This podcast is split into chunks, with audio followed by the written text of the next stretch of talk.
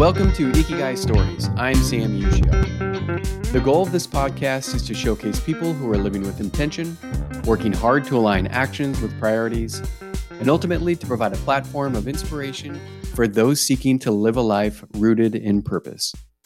Jonathan Rauch is a senior fellow at the Brookings Institution, a contributing editor at The Atlantic, and author of the book The Happiness Curve.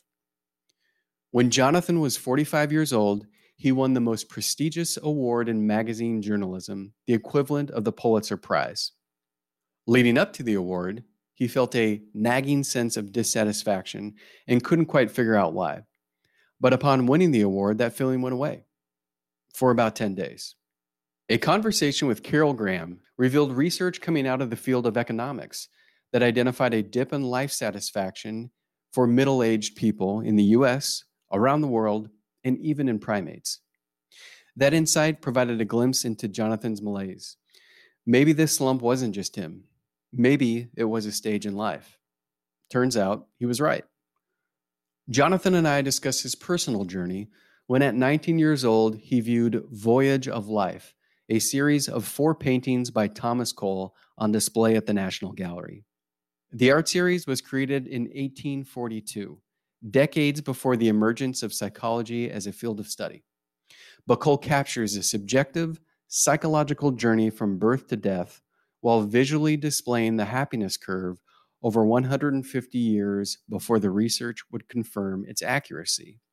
This awareness is a gift, prompting the question what should we look out for as we navigate the rapids of life? The drive for status and social capital can lead one to compromise on priorities that fuel true happiness and contentment.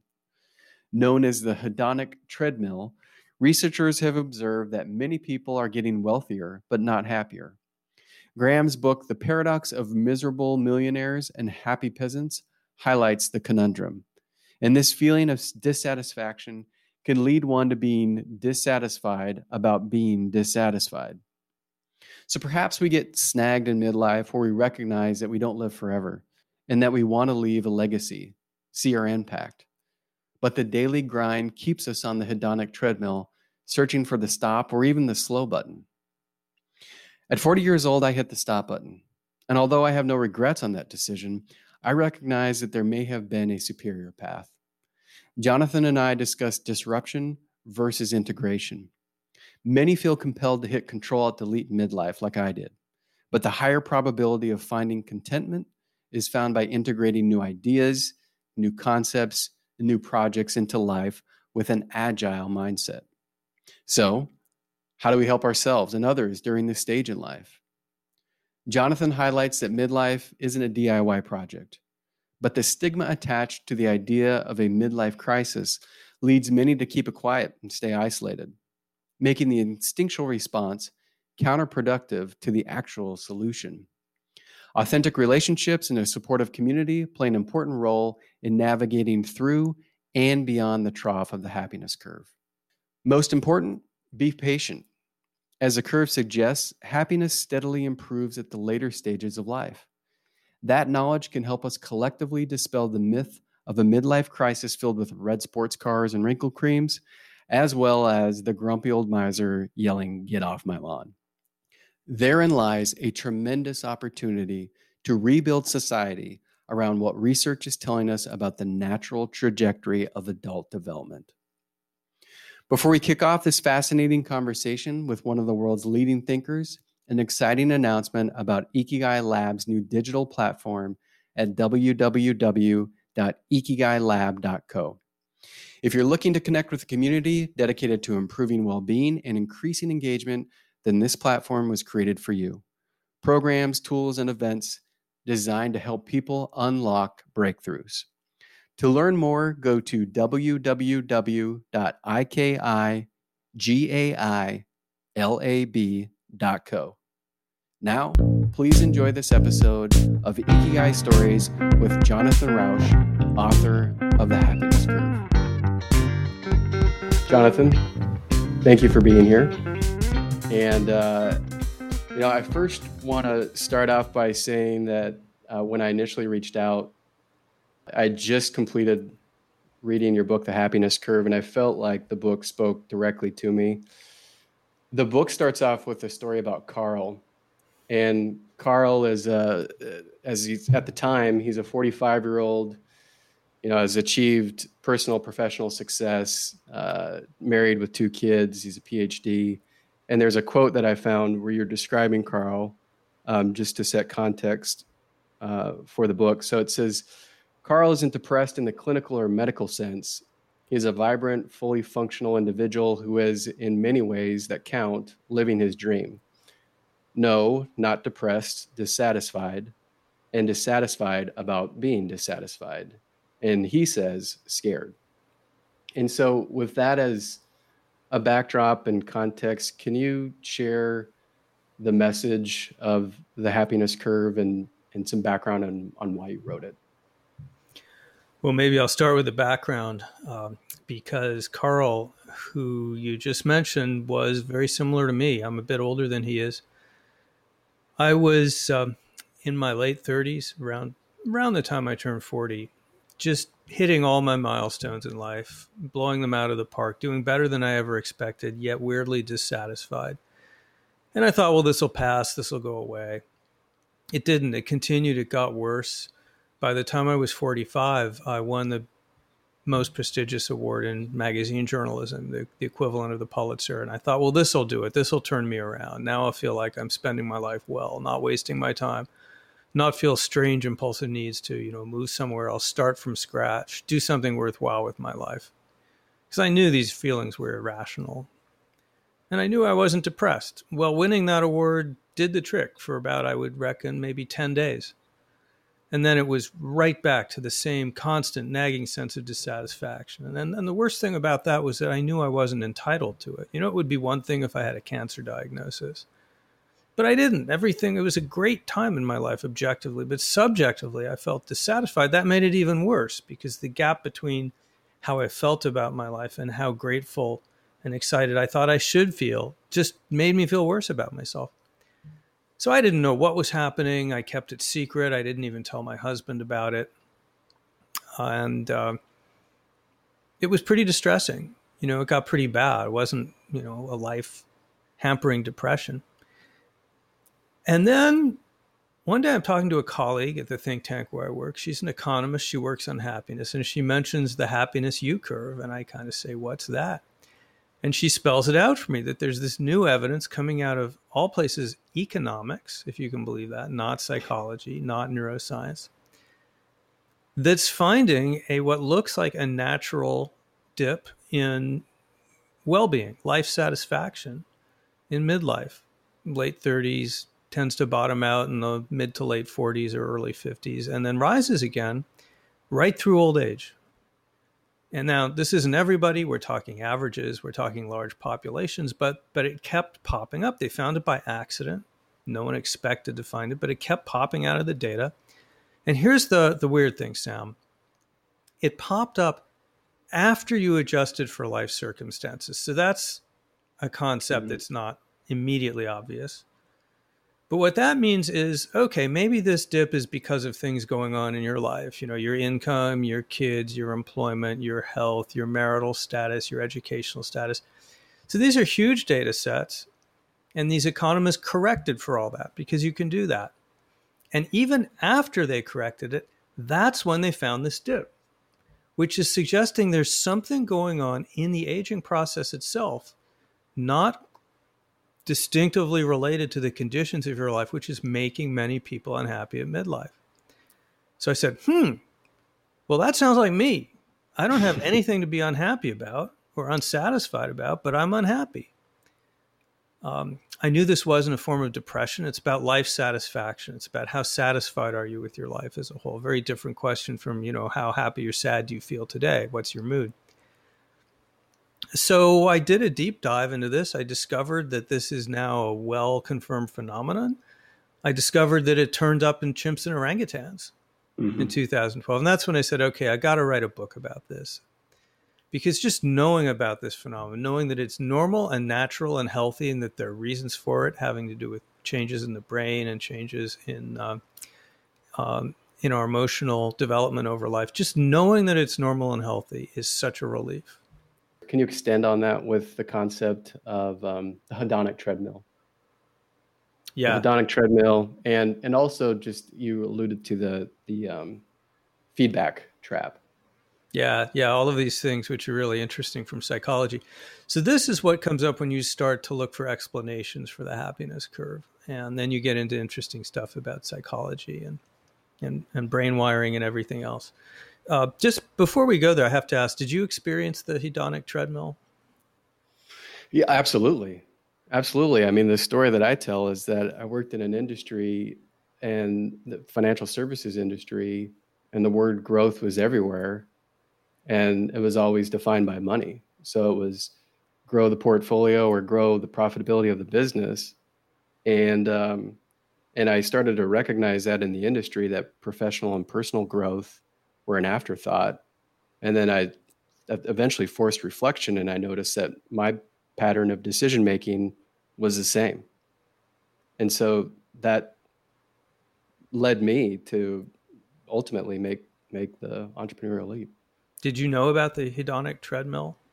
I didn't. I found it after. You think if you had known it would have changed things?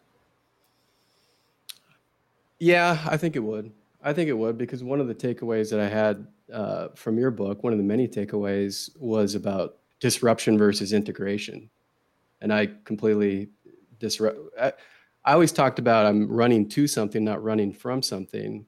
Um, That's nice. That was the messaging that I used, um, but it still was disruptive. It wasn't integrative uh, in the sense that I was trying to test things out. I just pulled the plug and you know made yeah, yeah, we should talk about that. But the hedonic treadmill is it's a very real thing. So humans, especially in our younger years, in our 20s and 30s, we're pretty much wired to want to build status. Lots of friends, accomplishments, achievements, have the have the family and the house and the income. We want status and we want social capital. The thing is, status and social capital leave you always wanting more. The goalpost keeps moving, keep moving. The more you have, the more you want. You just put it in your pocket, but your expectations readjust.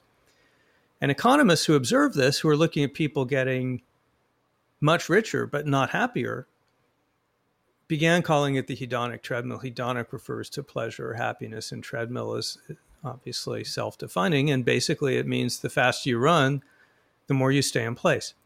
So, how do you get out of that? Well, it turns out what actually makes people happy in the long term is not status or material possessions, it's connection to other people. It's loving, being loved, holding, being held, having close friendships, intimate ties, being part of your community. And those things are not a hedonic treadmill. Actually, the more of those things you have, the happier you feel, and they build up over time. You don't adjust to them. With with the hedonic stuff, uh, you can be what I had with the magazine award. It makes you happy for 10 days, but then you readjust. So, one of the takeaways from all this is that a reason for the happiness curve is we seem to be pretty much oriented in our youth to accomplish stuff and build status because, you know, evolution says that's how you're going to get a great partner, right? It's going to have lots of mating opportunities if you're high status.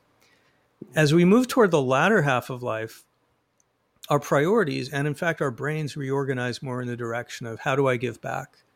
How do I build connections across the generations? Maybe it's grandchildren, maybe it's volunteering, maybe it's just being more part of your community. We tend to value the relationships more and put the status and achievement on the back burner. And that turns out to be very good for happiness. But in between, there's kind of this rut because the old values are not making us satisfied anymore. We've started be- begun to grow past them. We've realized we're in a trap, a hedonic trap, where the more we have, the more we want. We feel like we're going to be stuck in that trap forever. What, I have to do this another 10 or 20 years? It's only going to get worse.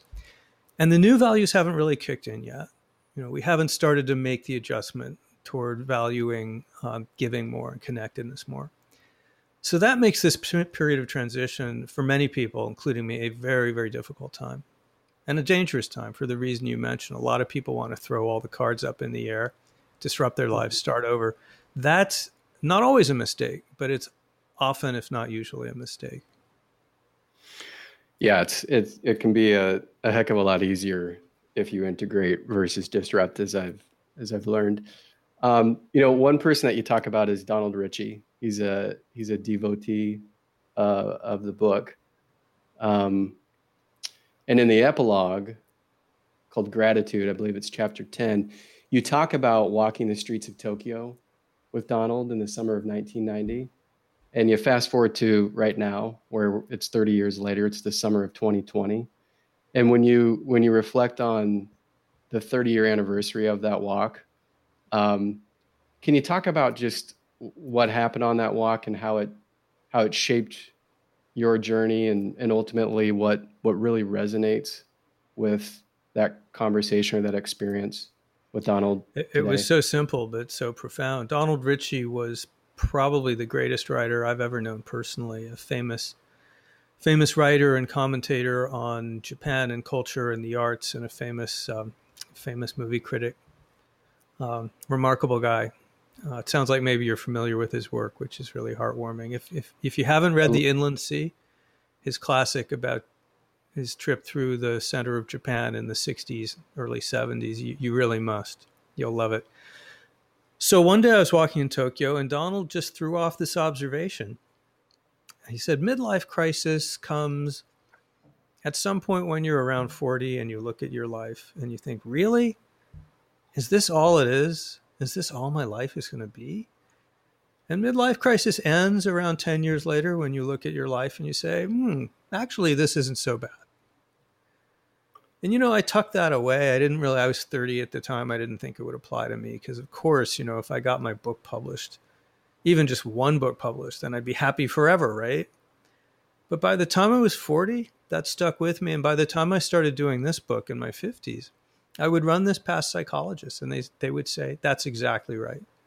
That's exactly what happens. A lot of what happens as we get older is as this change comes where we tend more to value the present, we tend to value friendship and connections and what we have today instead of what we seek tomorrow as our time horizon shorten, all of those help us be more content with life, more present oriented.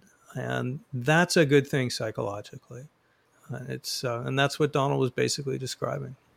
Acknowledging the present, being present in the moment. Is there have you come across any research or findings that talk about happiness uh, from a Western perspective and happiness from an Eastern perspective, where you know, happiness from a Western perspective t- has a tendency to be high arousal.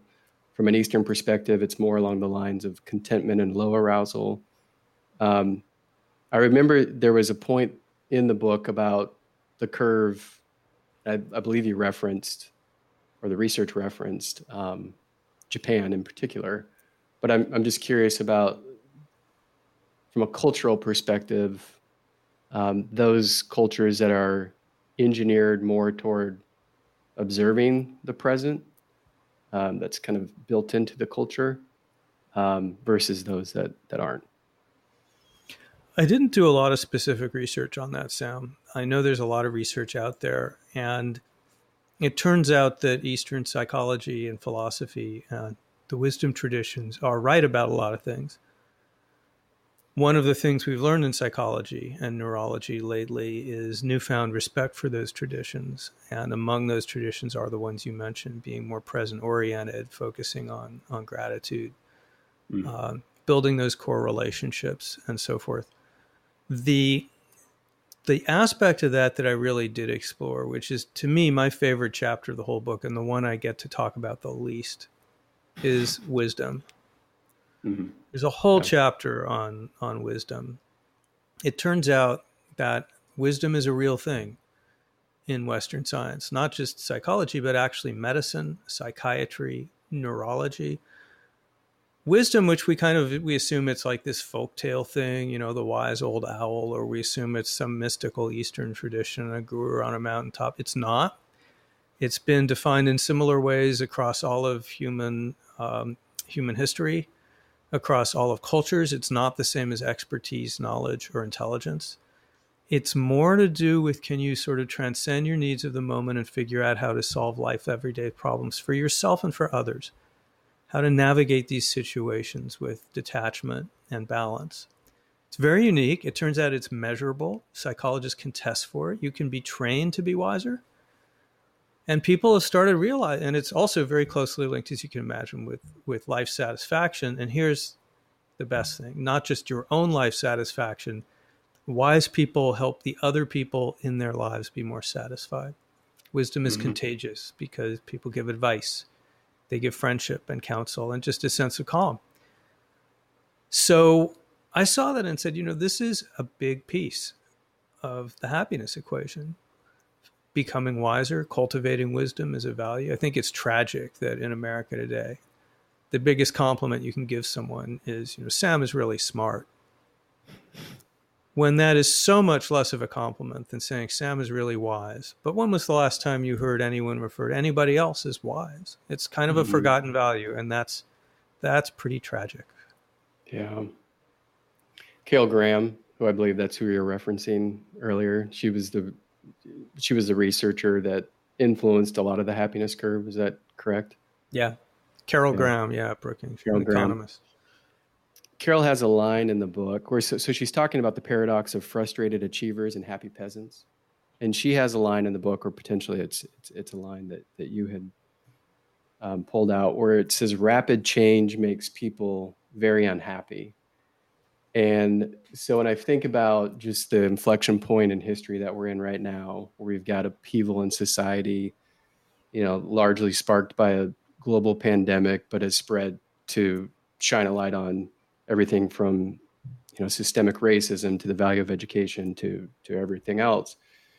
This inflection point in time that we're in right now, what's your sense in how that influences the happiness curve? And then I've got a follow up question, so I'll just I'll stop right there. I'm just curious about this moment in time. Well, I don't I don't know that it inflects the happiness curve because that's more of a built in thing. That's a natural tendency that a lot of people have. It does influence happiness, which remember happiness, how happy you are, how satisfied with you are, depends not just how old you are in life, which is one variable, but it also depends on lots of other things. I mentioned some of them. Um, do you have enough to eat? Are you happily or unhappily married? Do you have a job? Is it a good job? Uh, how's your health? All of these things go into the mix. And that's one of the reasons that a midlife unhappiness can be so hard to sort through. It's hard to know what is what is causing this, right? Is it my job? Is it my family? Is it just my age? You need to know that to figure out how to address it, which is why I think work like coaching or maybe the kind of service you're providing is so important and helps people sort through all these variables. But if you're worried just about happiness, not about age and happiness, that relationship, which is what my book is about, then yeah, these are very stressful times. It's going to be harder to be happy in a situation in a country that is deeply polarized and divided, and where you're dealing with a pandemic, and you don't have any certainty about when the schools will be reopening, and when you're not sure if the economy will recover and um, when change is coming at you at the very, very high rate of speed that it does in the age of globalization and social media, and when some of the props that we rely on in human society to keep us steady over time have been weakened. Organized religion, for example, uh, has been very much weakened. A lot of institutions like the neighborhood associations that we would go to for friendship and support, uh, the clubs, the civic groups, a lot of those have been weakened. Um, many people are in family situations now that are uh, more isolated or, or unstable. So, yeah, we're being hit with a lot right now in America. Not the worst we've been hit with by a long mm-hmm. shot, that's for sure, but we're being hit by a lot. Yeah, I mean, is there a re-examination? So, social isolation has obviously been a problem and is amplified in the moment that we're in right now. But is there a is there a um, like a re-examination that's happening in terms of what matters. Like getting back to the core of the values that you're talking about do you think this forces people to reconcile with their own mortality which then cascades into better decision making no. at some point when the fog lifts? Not on a national scale. Maybe for some people on an individual scale. It seems to have happened with you right? And yeah. you're and you're not alone. I'm not alone um, and I think the message is seeping out there little by little yeah. that happiness comes from giving to others. and having the love and support of others and loving others and supporting them. I think people are starting to get more attuned to that. On the other hand, there are a lot of negative forces that are making these things hard. There are all the stressors that I mentioned social media, the economy, the pandemic. Um, employment is a lot less stable than it used to be. Mm-hmm. You know, my, my father's generation, you got a job and basically you retired from that job 30 years later or 40 years later or whatever. So a lot going on. Yeah. Um, Voyage of Life. I believe you you said you had first seen that painting uh, in 1980.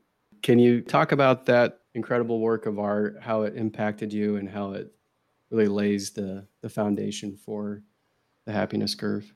Yeah, maybe you can put a link in the show notes. The uh, the paintings yeah. are easy to find online. So Absolutely. I was just turning 20. I was probably 19 sophomore in college, on on winter break, paid my first visit to the National Gallery in Washington, and I'm walking along, and suddenly I turn a corner, and there's large walls filled with four giant paintings, very large, impressive paintings, called "The Voyage of Life" by Thomas Cole, a famous American landscape artist. Died young, died died at age 46, and they depict four stages of life childhood, youth, manhood, also known as middle age, and old age. And I remember looking at them. The childhood picture is a, a baby, a small baby, riding in a boat steered by an angel in an idyllic river environment, just having come out from the darkness, the cave of the womb. The second one was a youth, maybe 18, 19, 20, about the age I was then, with golden hair, now steering the boat for himself. He's on a river of, of life. Uh, guardian angel now is not steering, but is nearby on shore behind him watching. And, and the, the, the young man is reaching for a castle in the sky, which hovers over the river in the clouds, a, a golden castle. That's where he's headed. That's where the river is going. What we can see in the painting from our level that he cannot is that the river is going to turn away from the castle in the sky. But but we don't. But he doesn't know that. But I realized that's exactly where I was. I was that same age. I was starting my journey. I was steering my own boat, and I believe that great things lay ahead for myself. I didn't know what they were. I didn't know myself or my talents or even my ambitions. But I just said there must be greatness out there somewhere, and if I can just achieve some small fraction of, of prominence or greatness, I'll be happy for the rest of my life. I mean, that's what I want classic status ambition and a good thing in a young person. That's that's what we want, right? Mm. I mean, right. You don't want your kid's ambition to be to sit on the sofa playing playing video games. Um, so the third painting is called Manhood, and it shows where the river actually goes. And now suddenly it's a dark, stormy environment. There are rain clouds overhead. Um, and the boat is in rapids, rapid water, rocky water. Uh, the tiller is broken. The guardian angel is now looking down, but from far away, out of sight. And the man in middle age is fearful. He's clasped his hand. He's looking at the heavens, um, just hoping to be delivered from this environment, which he, he you know, he's going to hit the rocks anytime again, we can see what he cannot because we're at an elevated altitude. We can just see that beyond the rocks in this rapids are calm waters ahead.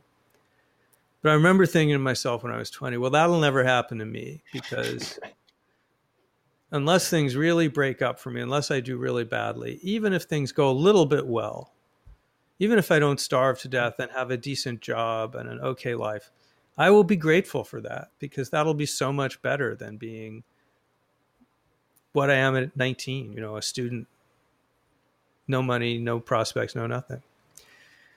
Um, and then the last painting is old age, and the man is now he's now an old man, and he's in still water, and the angels are coming to take him up to heaven. So this stuck with me. I thought they're beautiful paintings. Uh, go see them if, in the National Gallery if you can. They're magnificent. They're beloved. They have a whole room to themselves. But I, they came back to me when I got to to my 40s, and was exactly where that middle-aged man was in the paintings except that's when i realized when i was working on this book and in this journey what i'd missed when i was in my 20s i thought cole was painting the actual voyage of life our objective conditions so life is harder in middle age you know maybe you're having trouble with your kids or your marriage or whatever what i didn't notice is in cole's paintings there are no people, there are no buildings, there's no civilization. It's just this one human on a river and a guardian angel. And I realized later he's painting a psychological journey. He's telling us how it feels to be at every age, not how, not our circumstances, but our subjective feelings. And he got it exactly right. The modern science shows he nailed it so that's really cool. That became the frontispiece of my book and kind of the the lasting inspiration. And it also tells you the happiness curve is not news. It's been known about for centuries under different names. Yeah, absolutely. I mean, I, I love the fact that the paintings are, are actually on the sleeves of the book. I mean, I've frequently looked at those those pictures as you reference them throughout the pages. Um, I'm curious the when did the painting find you again? So it found you for the first time when you're 19 years old. When did it find you again? And did it find you before you won the major award at 45 years old? Well, it never unfound me because every time I visited the National Gallery, especially with a friend, I would show off these paintings. I'd say these mm. are really important to me and to a lot of people. They're beloved.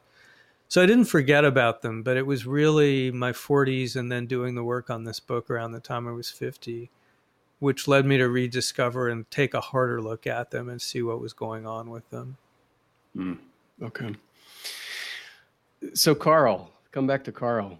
Um, so, you opened the book with Carl, you closed the book with Carl. Were you and Carl going fishing?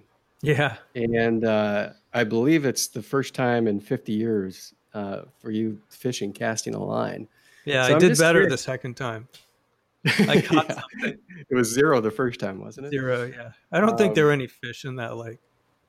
It was an urban urban fishing. no, that? it was outside Prescott, Arizona, but no one in my family knew oh, okay. how to fish, okay. so okay, we never caught anything when I was ten. Yeah, um, you set the bar. You set the bar low. Um, I'm curious about Carl. Is there any update on Carl? And have you connected with Carl during pandemic world that we're in? Yeah, I did a Zoom call with Carl a couple months ago, um, and he's he's turned the corner.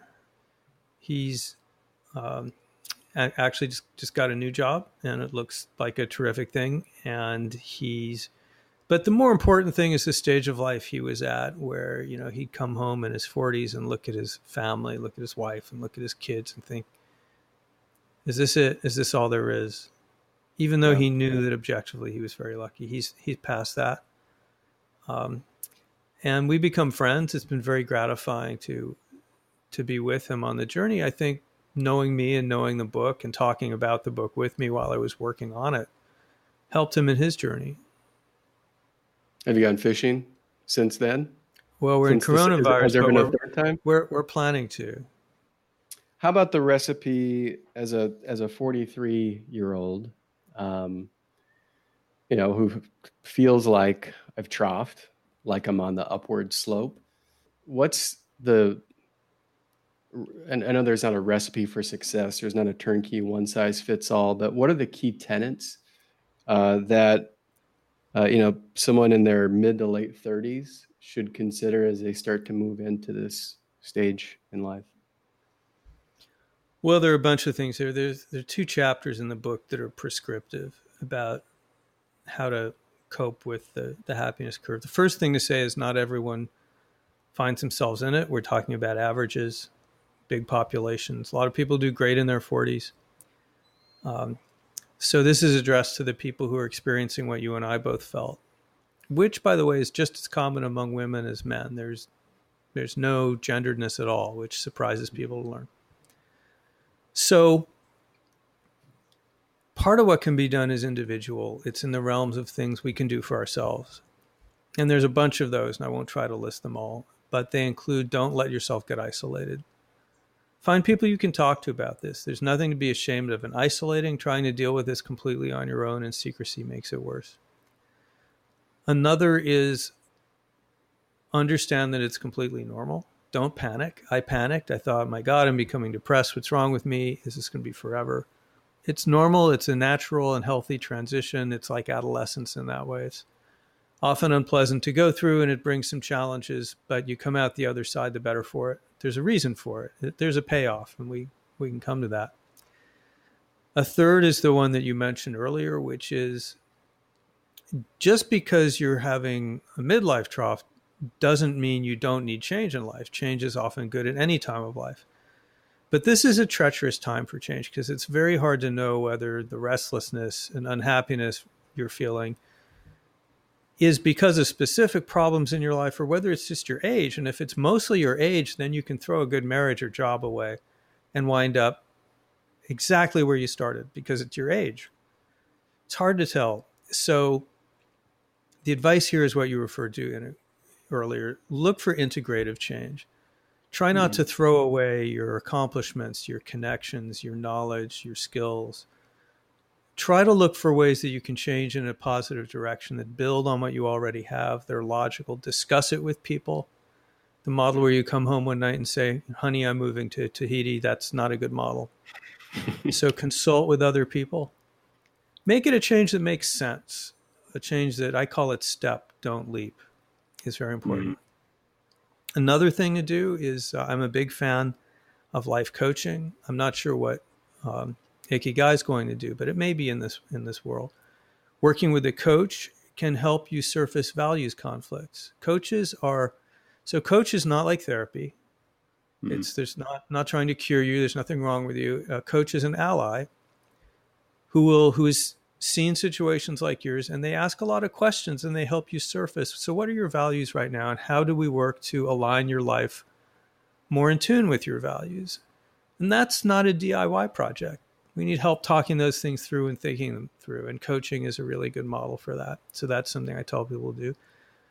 Um, and there's also nothing wrong with getting counseling. These days, most good psychologists are aware of these problems and they'll they won't make fun of you.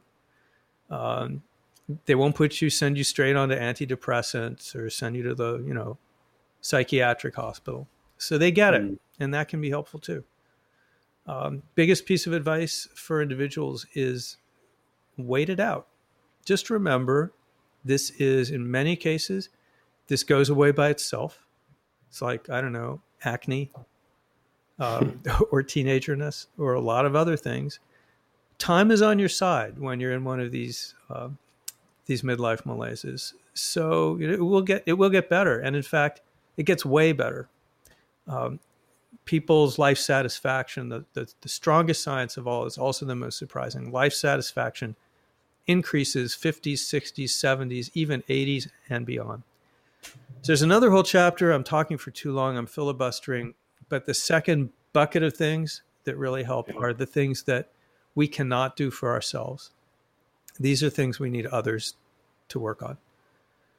And that's the, for me, the biggest takeaway of the book is midlife should not be a DIY project. Um, we need to support our friends and family member who may be going through a, a midlife malaise.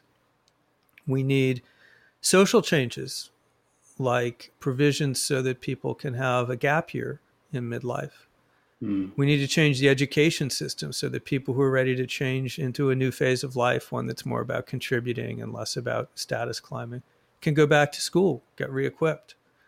Uh, I believe that probably your business is is part of that, but we need a whole social infrastructure to support people who are going through this life change and make the most of it because the good news is that people are living longer than ever compared to my father's generation. We already have 15 10 15 years of additional life and it's in the in the most pro-social and satisfied part of life. And this is i claim this is the single biggest gift in the entire history of the human species and we're getting it right now up to 20 years of additional life in the happiest most pro-social part of life Mm. And using that means we can't throw it away by just telling people at age 60, well, you know, you got to retire. There's nothing left for you to do. The world belongs to the young. These are people who are going to be healthy for maybe 30 more years and they're ready to give back and they're a font of experience and knowledge and wisdom.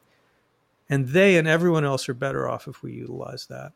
So, a big part of solving the happiness curve is rebuilding society to support what we now know is the natural trajectory of adult development. So, there were a couple of things that you said in there. So, you, you in the book, and also you articulated very eloquently right there, just making the case for uh, second adolescence, right? So the second adolescence and carving that out as a stage in life that's not represented by a red sports car.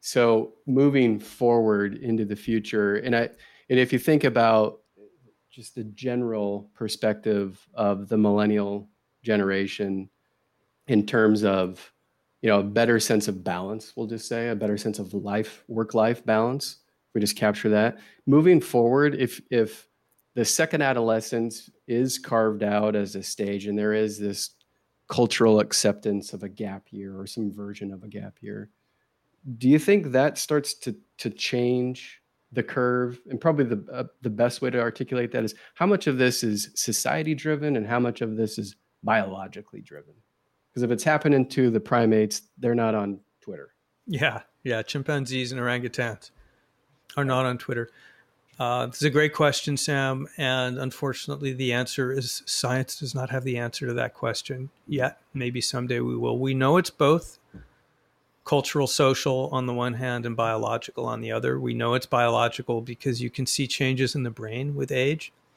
And there are changes in ways that would tend to make us happier. Older brains are more responsive to positive stimuli and less responsive to negative stimuli.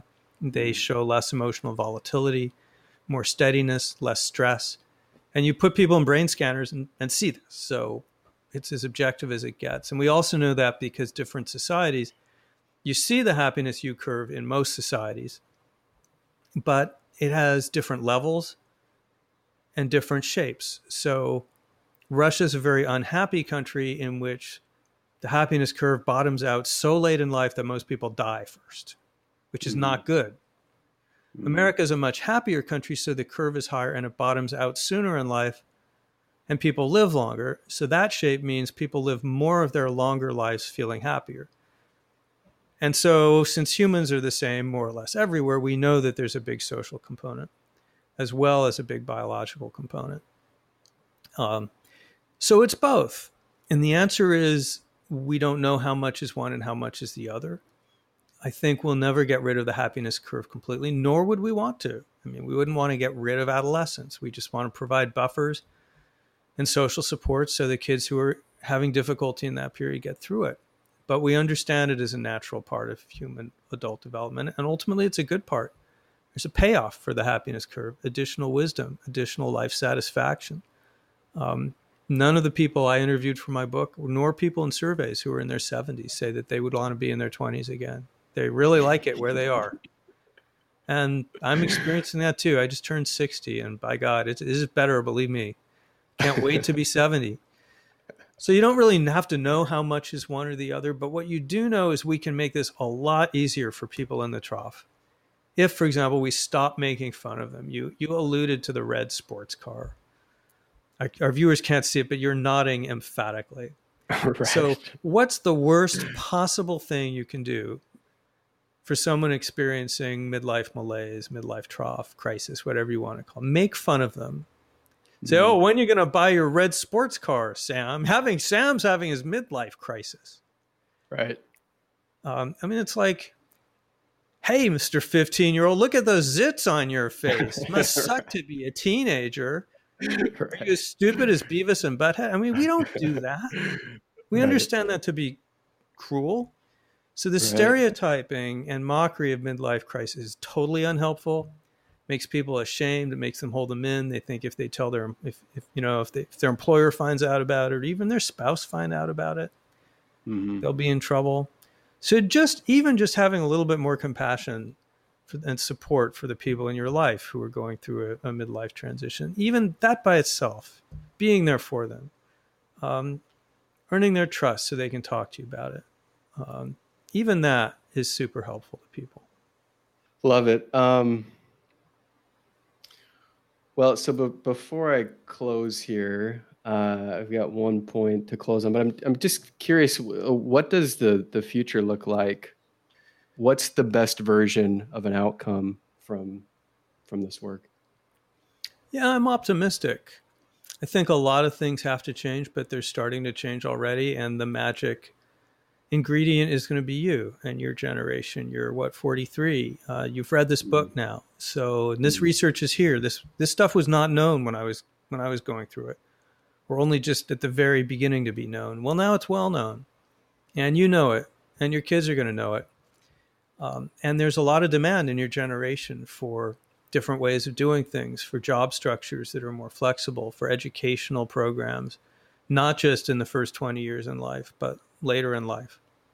So I'm optimistic that your generation is going to lead a lot of these social changes I talked about that are going to reattune society to be more supportive of people who are going through a transition and who are ready to make a change in life. And you guys are going to demand it, right? You're not going to mm. retire at 65 to play golf and do nothing until you drop dead. You don't want that. Right. You're going to look for entire new dimensions of life. Uh, you're already doing that. You're going to continue to do that. You guys, your generation conceives life not as a job followed by retirement, followed by death. You guys conceive of life more as a narrative story of a journey. So I'm pretty optimistic, actually. It won't happen overnight. We have a lot of work to do. We haven't even touched on age discrimination, which is a big mm-hmm. obstacle to people in middle age and beyond who are repurposing. There's a lot of bias against older people. All of it, by the way, based on false preconceptions about mm. older people. So there's a lot of work to, to be done, but I am pretty confident that in 20 years, you're 17 years younger. In 17 years, when you're 60, the world is going to look a lot better and more supportive than it does now. Well, so I said I, that I, I was going to move toward the close, but that sparked a question about intergenerational. So, wisdom is your favorite chapter, and intergenerational mentorship um, communities that allow for um, connection between multiple generations. Um, is that I don't know what the question is. It seems like that's kind of leading toward a, a toward a solution, but mm-hmm. um, it is. It's is that thing. on the on the hunt? Yeah, it's a thing. There's a marvelous book about that by one of my mentors and advisors on the book, Marc Freedman, who's a pioneer of what's called the uh, the Encore movement. Mm-hmm. This yeah. is launching, relaunching life. You're again nodding your head vigorously, which suggests you're in touch yeah. with him or his movement as you as you build your own. You're a piece of this, right? That's exactly what you're doing in in Ikigai. So he just wrote a book about this. I think it's called How to Stay Young Forever. But mm-hmm. it makes the point that the segregation of society in America into age groups so that young people only rarely encounter old people is crazy and very unnatural from a historic point of view. It looks like the reason that older age tends to be associated with more of the qualities that help us be wise, they don't guarantee you'll be wise. We all know a lot of non wise old people. wisdom is rare and precious at any age, but the reason it tends to be associated with wisdom seems to be what biologists call the grandma- grandmother effect, which is kids do better and all of society does better when older people are mingled with younger people in a regenerative process of passing down knowledge and wisdom. That's found in several animal species and it's found in humans. And we throw that away when 60 people in their 60s and 70s go off to live in Sun City and in order you know in order to feel young when you're 65 because there are no kids around. Mm-hmm. And that is also starting to change. It's turning out that it is really good for adults and also really good for children to be around, to be in an intergenerational environment. Kids love it adults love it and now increasingly you're starting to see communities that are structured around those situations and schools that are structured around it. And places like um, elder care and assisted living and independent living places that are actually bringing in children involving children or built in communities that have children. So yeah it's a thing. It's part of the solution. It's one example of the reinvention of the aging arc in america that we are we, and specifically your generation, is leading. Well, so I'd like to to close with Donald Richie again. Uh, there's a part toward the end of the book where you mentioned that Donald, um, who had no kids, said that uh, books were his children, and he says they make their way into the world, and he's they're uh, they're doing always surprises him.